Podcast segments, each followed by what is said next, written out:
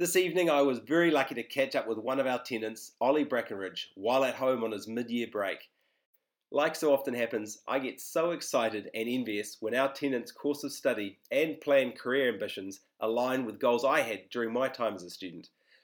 Ollie was no exception, from his university selection process to his course of study, right through to his career goal.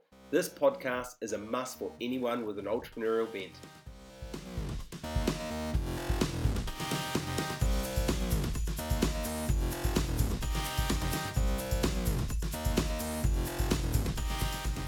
Ollie, thank you for joining us on our podcast. We're, we're, we're pleased to have you with us. It's been awesome having you as a tenant so far this year. And, uh, yeah, looking forward to having a chat with you about how your year's gone so far and uh, what your plans are for the future. Oh, awesome, Tim. Yeah, thanks. Good to be here. Well, first of all, where are you from and what made you decide to come to the Otago University? Um, so I'm from Christchurch and um, I was really lucky I got to go to uh, Christ College for high school, and I absolutely loved it. I think it's a really, really good school. Um, and when I was there, um, I found a real um, passion for entrepreneurship. Oh, yeah. Um, and so I did some events, uh, luckily through school. Um, I did something called Startup Weekend, um, which was a weekend in Christchurch where you sort of formulate the idea for a startup business. And yeah, I just really found this passion, and I wanted to I realised that I wanted to do it at uni, and then it sort of came around to deciding unis in year thirteen, and I think like like a lot of people, I sort of did it via an elimination process. And so I thought about Auckland, but I really wanted somewhere with sort of student culture, um, and sort of I sort of ruled that out, which in my eyes sort of left, and I wanted to leave home, so that also let, sort of ruled out Canterbury. Yeah. Um, I wanted to go be in a be in a new city, um, and sort of sort of spread the wings a bit, and so that sort of left Victoria and Otago. Um, and I was I was very close to going to Victoria because I thought that Wellington is also like a really cool city, and it's got a it's got a good sort of buzz around it, um, and a cool scene. But uh, eventually, um, my older brother was already down in Otago. Okay. Cool. Um, And he only had great things to say about it. So I think eventually that that sort of finally swayed me and managed to sort of yeah. pull me down there. Yeah, the word um, of mouth. I've loved it ever since. Yeah, that, that's awesome. That's, again, word of mouth got me as well. Like I had, we had family friends that had been down there and had said awesome things. And that was what it, it swayed me. It's amazing. That's obviously, uh, yeah, that's that's what gets people, I think. Cool. I'm really interested in this entrepreneurship. Like I wasn't, uh, I wasn't aware. Uh, what, oh. um, what is it? Uh, what did you decide on? What, what degree are you studying now? What, what did you decide on studying in the end?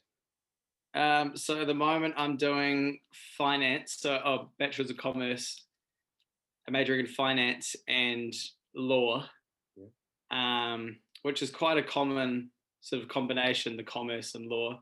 Yeah. Uh, they quite encourage it when you do a law degree to have another degree in there as well. Um, and initially I was just thinking of doing, going down sort of the commerce route. Um, but I, I just really wanted to sort of supplement it um, or something. And I thought law would be a really good option. And there's a lot of people that talk about, um, it's a bit of a cliche, I suppose, but um, a lot of people sort of told me, oh, you'll never regret having a law degree. Yeah, yeah. Um, a lot of valuable skills and things.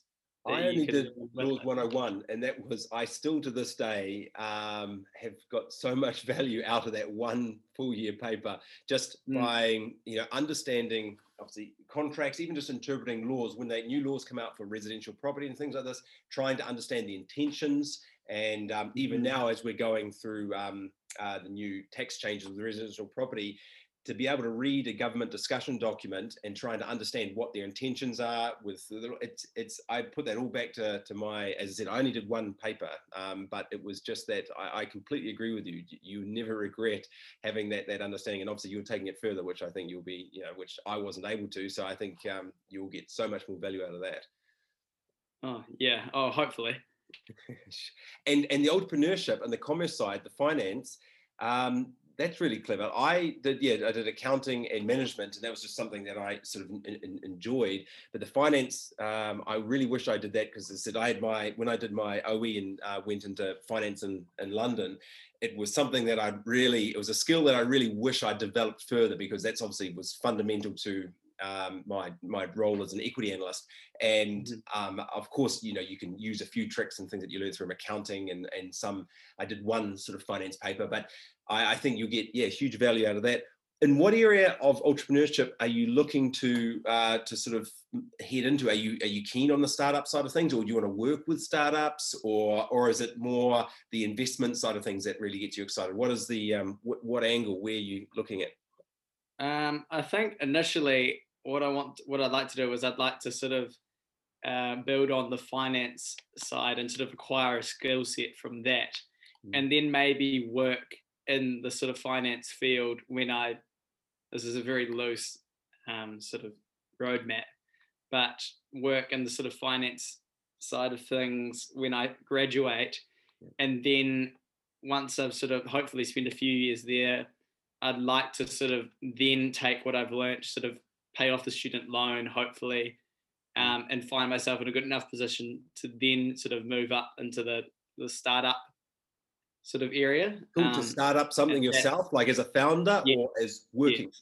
Awesome, that's really cool. Um, I actually just read something the other day, because you, if you just listen to media and things, you'd, you'd be led to believe that um, startup founders are eighteen, or they haven't, all their dropouts like Zuckerberg or mm-hmm. even Gates and things are sort of um, Harvard dropouts or Stanford dropouts or whatever, and then they go on and um, they create these startups. But they said, oh, I don't know where it was that I read it, and I'll, I'll have to find it, but it was... Um, the quote was that actually the older ones, I think the more successful startup founders are actually over thirty years old. So if they start, I think even even thirty, thirty-five. So in other words, the, the more experience you have um, and the more you learn and everything, what you've just said, you'll have actually more success when you create a startup. So I was surprised by that, because I just sort of thought, particularly as I get older, and I, you know, when you when you're saying this, I'm going, ah, oh, this is awesome. This is exactly, because I studied entrepreneurship, and I thought this is something that I'm really passionate about, and and I always thought, oh, I'm getting old, you know, this is sort of getting past it. But but actually, yeah, once you've got those skills, and once you've you know you've learned a few things, then you've got more success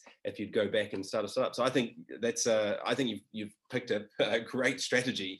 Um, and it's, as I said, it's not typically what a lot of, I think a lot of entrepreneurs um, sort of head towards, because often they think, right, they're straight out of university, let's go start up something. But as I said, getting those skills and getting that experience first, I think will, will really work well. Um, but that's, yeah, that's great. Okay, cool.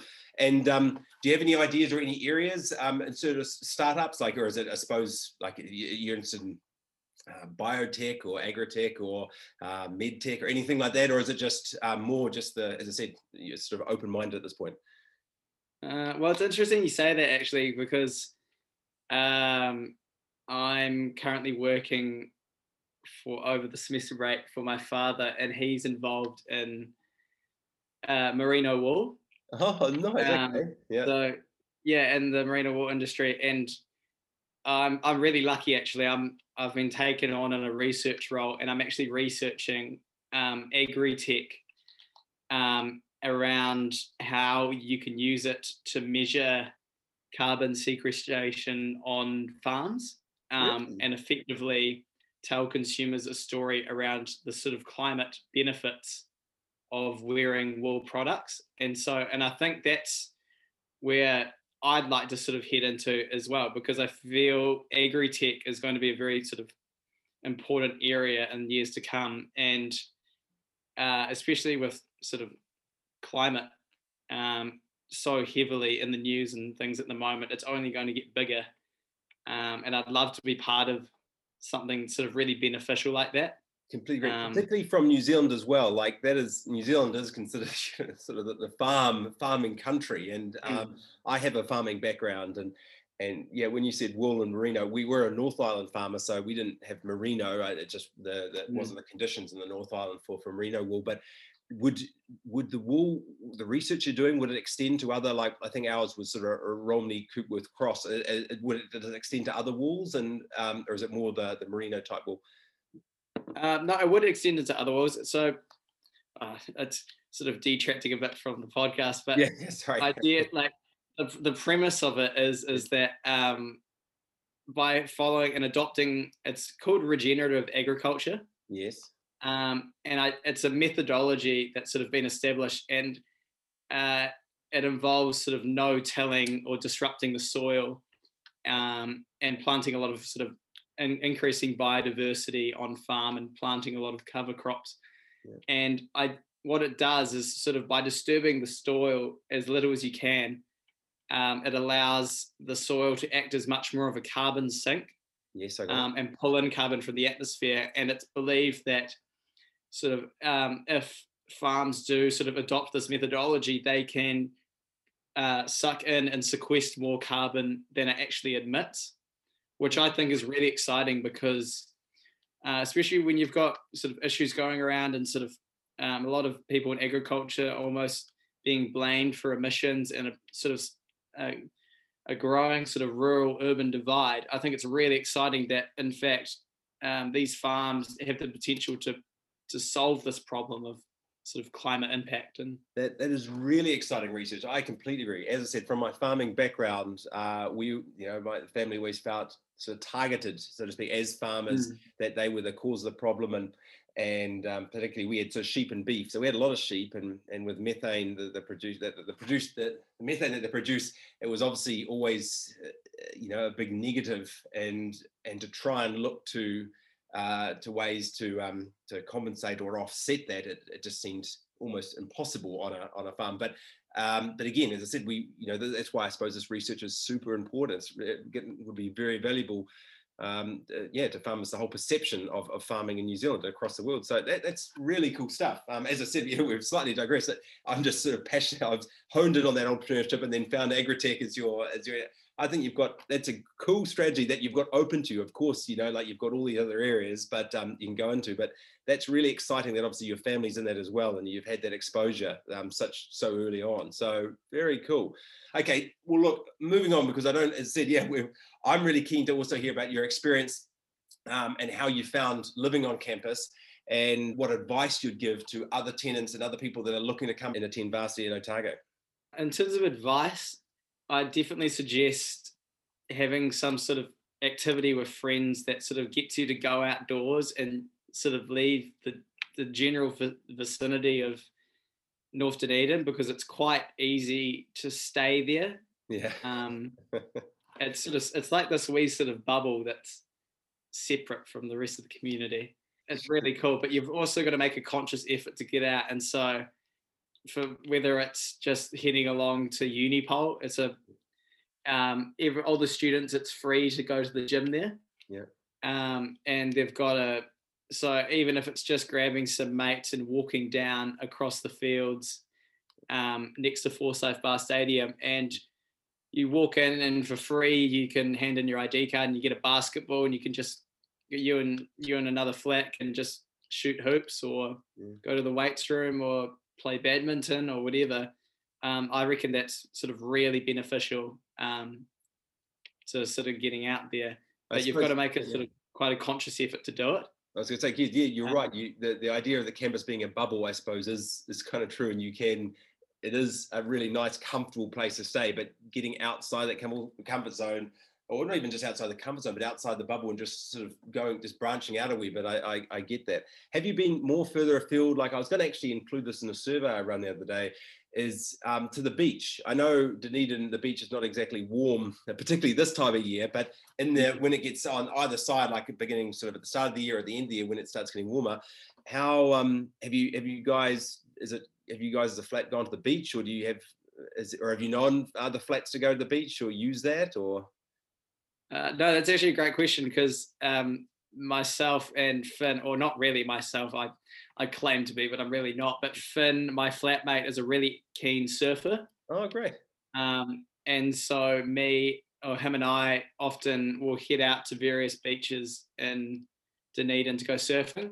Um, and I that combined with sort of getting mates and heading to Unipole is definitely my two best areas for just getting out there and sort of for relaxation, resting and getting outside.